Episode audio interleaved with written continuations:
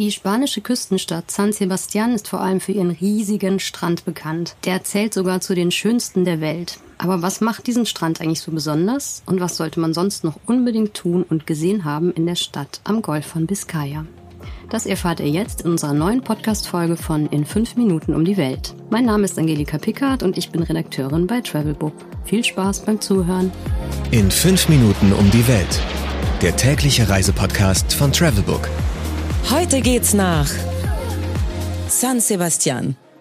Entweder oder. Schnelle Fragen in dreißig Sekunden. Auto oder öffentliche Verkehrsmittel? Weder noch. Ich würde empfehlen, in San Sebastián ein Leihfahrrad sich zu nehmen.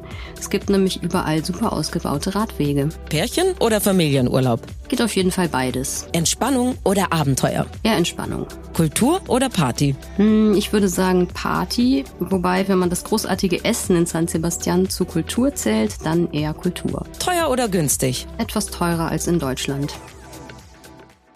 Highlights, Lowlights, Must-Sees. Die Travelbook-Tipps. Was ist ein Highlight? Also auf jeden Fall der riesige Stadtstrand Playa de la Concha. Wenn man quasi aus dem Stadtzentrum kommt und zum ersten Mal in der Stadt ist und dann auf diesen riesigen Strand zuläuft, sich dann der Blick öffnet dahin und man plötzlich vor dieser Weite steht, vor diesem riesigen, breiten Stadtstrand, das ist schon echt extrem beeindruckend.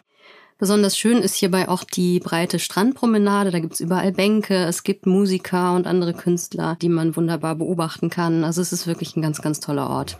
Wo gibt es die besten Restaurants? Auf jeden Fall in der Altstadt mit den unzähligen Pintxos-Bars. Das ist ein echtes Lebensgefühl und da sage ich später auch noch mehr zu. Was man unbedingt tun sollte. Was man unbedingt tun sollte, ist mindestens einen der Hügel besuchen, von denen der breite Stadtstrand eingerahmt wird. Von da oben hat man nämlich die allerbeste Aussicht auf die Bucht. Welcher ist der beste Spot, um den Sonnenaufgang zu beobachten? Ja, ebenfalls einer der beiden Hügel, und zwar der mit dem Namen Urgul. Geld, Sicherheit, Anreise. Die wichtigsten Service-Tipps für euch. Wie viel Geld sollte man für eine Woche einplanen? Ich würde sagen, schon sechshundert bis achthundert Euro pro Person und Woche. Das würde ich schon einplanen, ja. Was macht man am besten, wenn es regnet? Bei Regen würde ich nach Bilbao fahren und dort das Guggenheim Museum besuchen. Sehr empfehlenswert.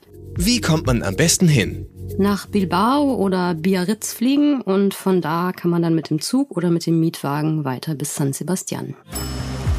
Mmh, Weltspeisen. Jetzt komme ich nochmal zu den berühmten Pintxos, die Pintxos de Donostia. Donostia ist übrigens der baskische Name für San Sebastián. Und diese Stadt ist überregional oder sogar international bekannt für die sogenannten Pintxos. Das sind kleine Köstlichkeiten, das ist oft so ein geröstetes Weißbrot und darauf ist dann kunstvoll drapiert, entweder Fisch oder Fleisch oder Oliven, Käse, alles Mögliche. Das sieht richtig toll aus, das wird dann in einer riesengroßen Theke alles ausgestellt und man kann sich dann aussuchen, was man da am liebsten von haben möchte. Ja, Pintxos zu probieren ist quasi ein Muss, weil die sind tatsächlich das Wahrzeichen der baskischen Küche. Do's and Don'ts. Ich denke, man sollte San Sebastián am besten nicht unbedingt in der Hochsaison im Sommer besuchen, weil da kann es schon richtig voll werden, also sogar der große Strand. Da hat man dann Probleme, ein Plätzchen zu finden. Also ich würde eher sagen, so die Nebensaison, Mai, Juni ist super oder auch September, Oktober. Abschließend kann ich noch sagen, dass San Sebastián wirklich das perfekte Reiseziel für einen Städtetrip mit Strand ist. Also wer sich quasi nicht entscheiden kann, möchte ich jetzt eine schöne Stadt besuchen oder auch ein bisschen Badeurlaub machen, er findet in San Sebastián einfach beides. Ja, das war's schon wieder mit In fünf Minuten um die Welt. Ich hoffe, es hat euch gefallen. Mein Name ist Angelika Pickardt und ich freue mich, wenn ihr morgen wieder reinhört. Ciao! fünfzehn Sekunden Auszeit.